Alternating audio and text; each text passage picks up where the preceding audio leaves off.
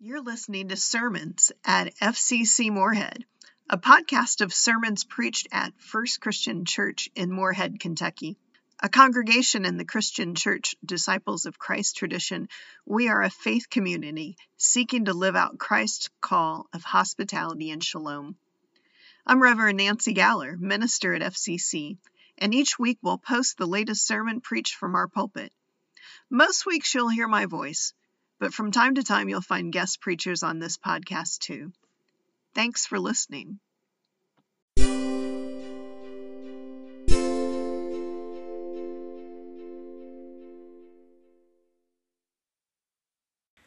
We have to remember that the Apostle Paul is doing his best in difficult circumstances. In our reading today, the poor apostle struggles to guide a fledgling church through a rough patch. He's writing from Ephesus around the year fall of 53, early 54, the Common Era. And perhaps he's already written one letter to the folks in Corinth, trying to straighten things out. And then he's received a letter back from this new church. This church made up mostly of Gentiles. It's just about three years after its founding. And remember that Paul has had conversations also with the bearers of this letter, and he's had reports from folks he calls Chloe's people. Paul knows this church well. It's a church he founded along with his co missionaries, Silas and Timothy. And it was in Corinth, you may remember, that he met up with Priscilla and Aquila from Rome. And Paul spent over a year and a half there before moving on to Ephesus. But there's been a wee bit of disagreement since he left.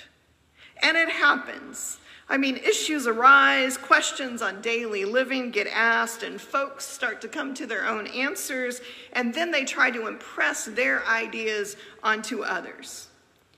And so Paul's first letter wasn't enough to straighten things out, apparently. So he gets this letter back with all these questions and arguments, pushing back on him and challenging his view. And Paul, as we read this, responds as though he views this letter as quite adversarial. So, in the seventh chapter of the letter, he finally begins to address this letter that he's received. And boy, did these folks have questions for him. If my spouse isn't a Christian, should we stay together? They ask. Can widows remarry? Jesus and Paul were single. Is it more spiritual to be single rather than married? Do we need to break off our friendship with old friends who are not believers? Can women lead worship? What's the difference between our shared meals together and the ones we used to have in the temples? And then we come to chapter 8 with the burning question that we've all been waiting for the answer to Can Christians in good conscience eat food sacrificed to idols? Okay, well, it's probably not high up on your list of pressing questions, but it would have been an important one for those living in a culture saturated with such religious observances. Meat was regularly offered up in the temples, and then it was put on sale in the marketplace and at corner restaurants. And so, before they joined the Christian community, eating food sacrificed in the temples would have been a normal practice. Most of them probably still had family and friends who regularly ate food from the temples. And for some of those new Christians, that may have once been a very meaningful religious practice. And for others, not so much. But the question they're raising to Paul is Is such food tainted?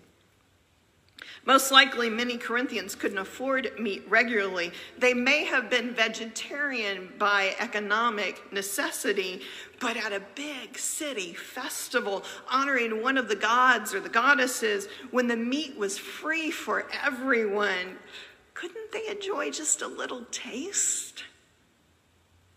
From reading Paul's response, it seems the question raised to him include the following justification for this position. We know there's only one God, and we know that idols are human creations and idols are nothing. So we know the whole process doesn't really affect the meat at all, so it's no big deal. It's not a tough question after all. Next. Except Paul. Being the good apostle that he was, he recognizes that there's more to this problem than meets the eye. That beneath the surface, there's a greater tension that's revealed in their language. You see, there is this underlying issue in Corinth of folks elevating their own importance or their own spirituality above others.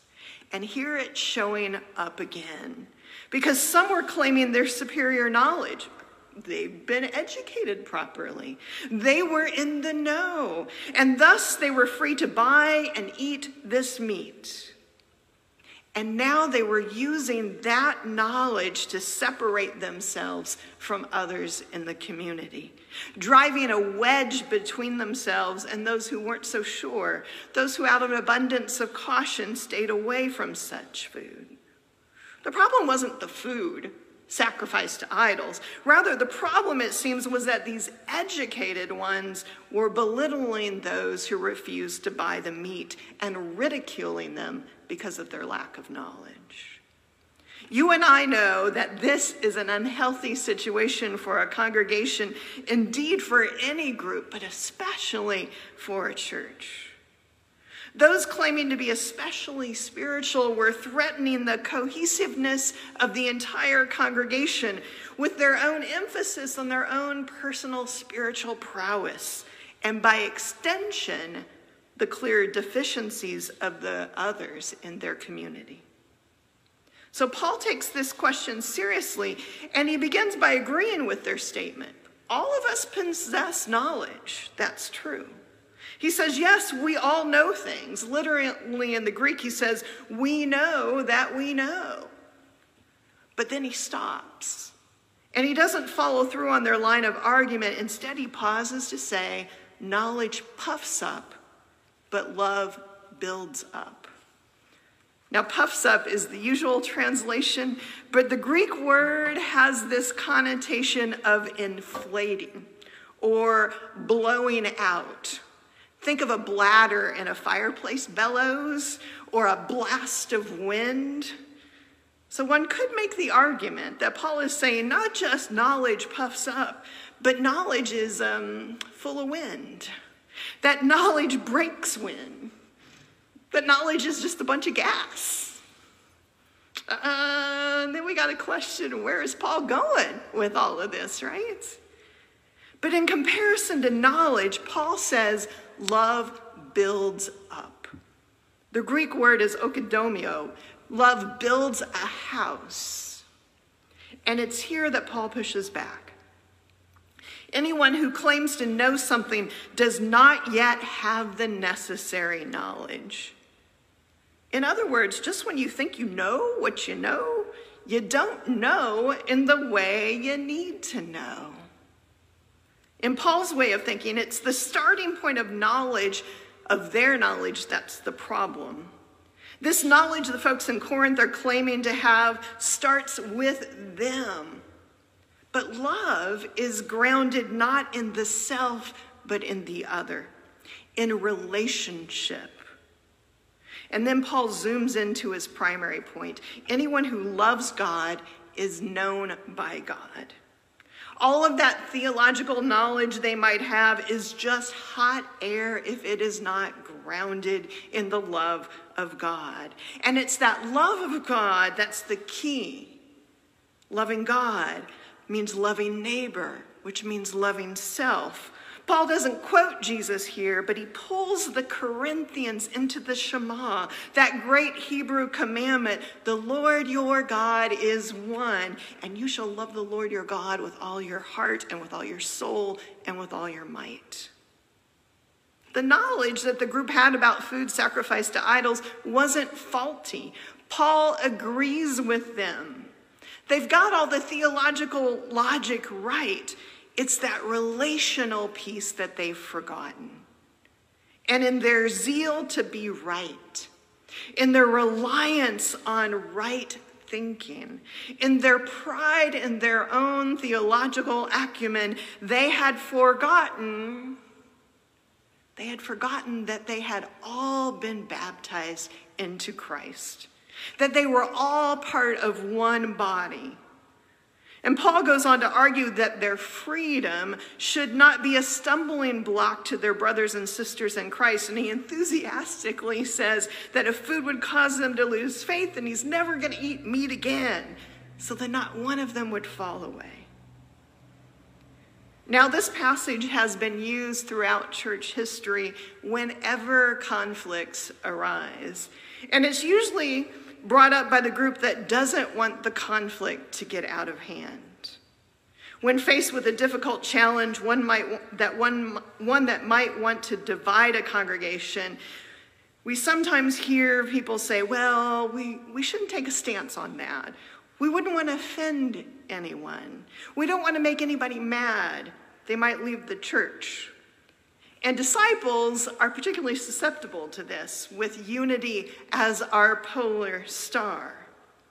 But it's helpful to remember Paul is writing this letter for a particular congregation at a particular time with an ongoing correspondence and in a very particular situation. And if we're honest, Paul, in other places and in other writings, has no problem whatsoever taking a theological stance. He has no qualms about pointing out deficiencies in others' positions. He does it all the time. All the time. So, this isn't about Christians not offending someone's sensibilities in the service of this ideal, thin understanding of Christian unity. Paul wants the folks in Corinth to stop dividing themselves by knowledge and instead work on building up one another in love. Because if this were a teaching about not giving offense to one another, the church would never have taken a position against slavery. And thank God some did. Although, if we were honest, most American denominations and our very own Christian church tradition did use this passage as an excuse not to stand up against slavery, as a call for unity. A call for unity that's been a playing card to keep white Americans together and to ignore our own systemic racism. If this call to unity is understood as let's not rock the boat, then the church would have never taken a stand on civil rights and taken a call for racial justice. You see, the church has always had controversy and disagreements. We've had heated debates over baptism, over how we celebrate communion, over the leadership of women in the church, over the full inclusion of our LGBTQ brothers and sisters. Paul is not telling that fledgling church in Corinth to remain stuck in the status quo because of some unwillingness to offend someone. We cannot hide behind calls for unity when the issues of justice remain in the forefront of our common life together, or we will never be a church that is truly living out its calling in a divided world. Paul's caution is not to never take a theological stance, but it's rather to enter into conversations with an ethic of love, not with the goal of dominance which is hard, I admit, because it's much more satisfying to win an argument than to listen to someone with whom we disagree. Scoring points against one another or just feeling satisfied that we are on the right side, that we've got the knowledge that other people lack, those are immediately gratifying. But they do not build up. Remember, all along, Paul agrees with their view. There's nothing wrong in his mind about eating food sacrificed to idols. Their theological reasoning, it's sound. But Paul sees beyond their theological positioning and recognizes that their hearts are far from God's. Because one can possess knowledge, one can pronounce theological truth claims, one can even hold the correct theological position, but if there is not love at the core of our relationships, then it's just passing gas. And that's Paul's words, not mine. Perhaps our modern problems are more pronounced than the church in Corinth because they were at least still worshiping together. Even as their communion practices were fraying from that unity. And we now live in a world in which theological bubbles keep us apart and political divisions are stark. I spent much of my study time this week trying to find examples, contemporary examples of relationships stretching across such divides, and it's hard right now. I remember the wonderful book, The Meaning of Jesus, which was written by Marcus Borg and N.T. Wright. Now, Borg was a strong voice in the progressive Christianity movement, and Wright is and remains an evangelical icon. But the two remained friends. And they wrote this book together as a true conversation, as each one not only lays out their own theological position, but carefully listens to the other's point of view. And they don't necessarily agree. But that book came out in 1999, and that seems like a lifetime ago. In 2014, the New York Times ran an article about an unlikely friendship between two Anglican ministers. Tory Baucum was a leader of a church which led the split with the Episcopal Church over the election of Gene Robinson as an openly gay bishop. And Shannon Johnston was the bishop of the Episcopal Diocese in Virginia. And the diocese and Baucum's church were in the midst of this really bitter legal dispute over who owned that church's property once they were splitting off. One day, Baucum reached out to Johnston, and the two slowly and gingerly started to form a friendship, despite their widely different views and beliefs. Baucum said in the New York Times article, quote, peacemaking doesn't necessarily mean agreement. But what it does mean is that you stop trying to hurt each other. Or as Bishop Johnston likes to put it, quote, agreement is overrated. Learn to disagree well. The relationship between the two men has taken twists and turns, including Baucum leaving his breakaway Anglican church to become a Catholic in 2019. And in that same year, the two of them led a group of 30 Northern Virginian Anglicans and Episcopalians on a pilgrimage, on a pilgrimage to Northern Ireland, to learn from leaders there who had worked on reconciliation between Irish Protestants and Catholics. And they heard stories of how that reconciliation was built. And now the two work together at the Program on Spiritual Peace Building at the Center for World Religions, Diplomacy, and Conflict Resolution at George Mason University. To be honest, it's much easier to find stories of the church's brokenness, of all the finger pointing and the name calling. But God calls us to not stand back confident in our own rightness, in our own claims to knowledge. God calls us to figure out how to, quote, disagree well. Today is the birthday of Thomas Merton, the 20th century Trappist monk from the Abbey of Gethsemani. And he wrote, My dear brothers, we are already one, but we imagine that we are not. And what we have to recover is our original unity. What we have to be is what we are. Paul knows full well that knowledge doesn't change people. And we know that too in our day. Facts, logic, logical argumentation, it doesn't seem to make a difference in changing people's beliefs. Relationships change people. And that's hard. And it's not going to happen in the comments on a Facebook post. And it won't occur without intentionality.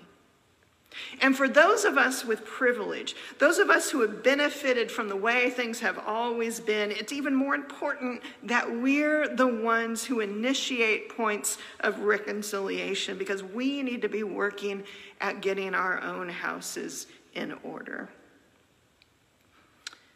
In just a few more chapters of this same letter, Paul will make his most eloquent statement on the power of love. If I speak in the tongues of mortals and of angels, but do not have love, I am a noisy gong or a clanging cymbal. And if I have prophetic powers and understand all mysteries and all knowledge, and if I have all faith so as to remove mountains, but do not have love, I am nothing. If I give away all my possessions, if I hand over my body so that I may boast, but I do not have love, I gain nothing. Now I know only in part. Then I will know fully, even as I have been fully known. And now faith, hope, and love abide, these three, and the greatest of these is love. This week I read an essay by a man whose father had served as an interim minister at a church in Austin, Texas called Bykota Baptist Church. Bykota it's an odd sounding name, and the man had always assumed it was a name for a person or maybe a neighborhood that the church took on in its own name. But it turns out that Bykota is a mnemonic device for remembering the words of Ephesians 4, verse 32, which encourages the church to be ye kind to one another. Bykota we all would do well to remember that we are not called to knowledge, but to be kind to one another, to love. And when in the pursuit of knowledge and the sureness of our convictions we lose sight of love, we lose our way. So let's be true to the calling of God. Let's speak out about injustice. Let's choose to live out God's radical hospitality. And as we do, May we always be kind. It's a start, and it's the only way out. And in this moment, let our prayer be with the great hymn of Harry Emerson Fosdick God of grace and God of glory, grant us wisdom, grant us courage for the facing of this hour, for the living of these days.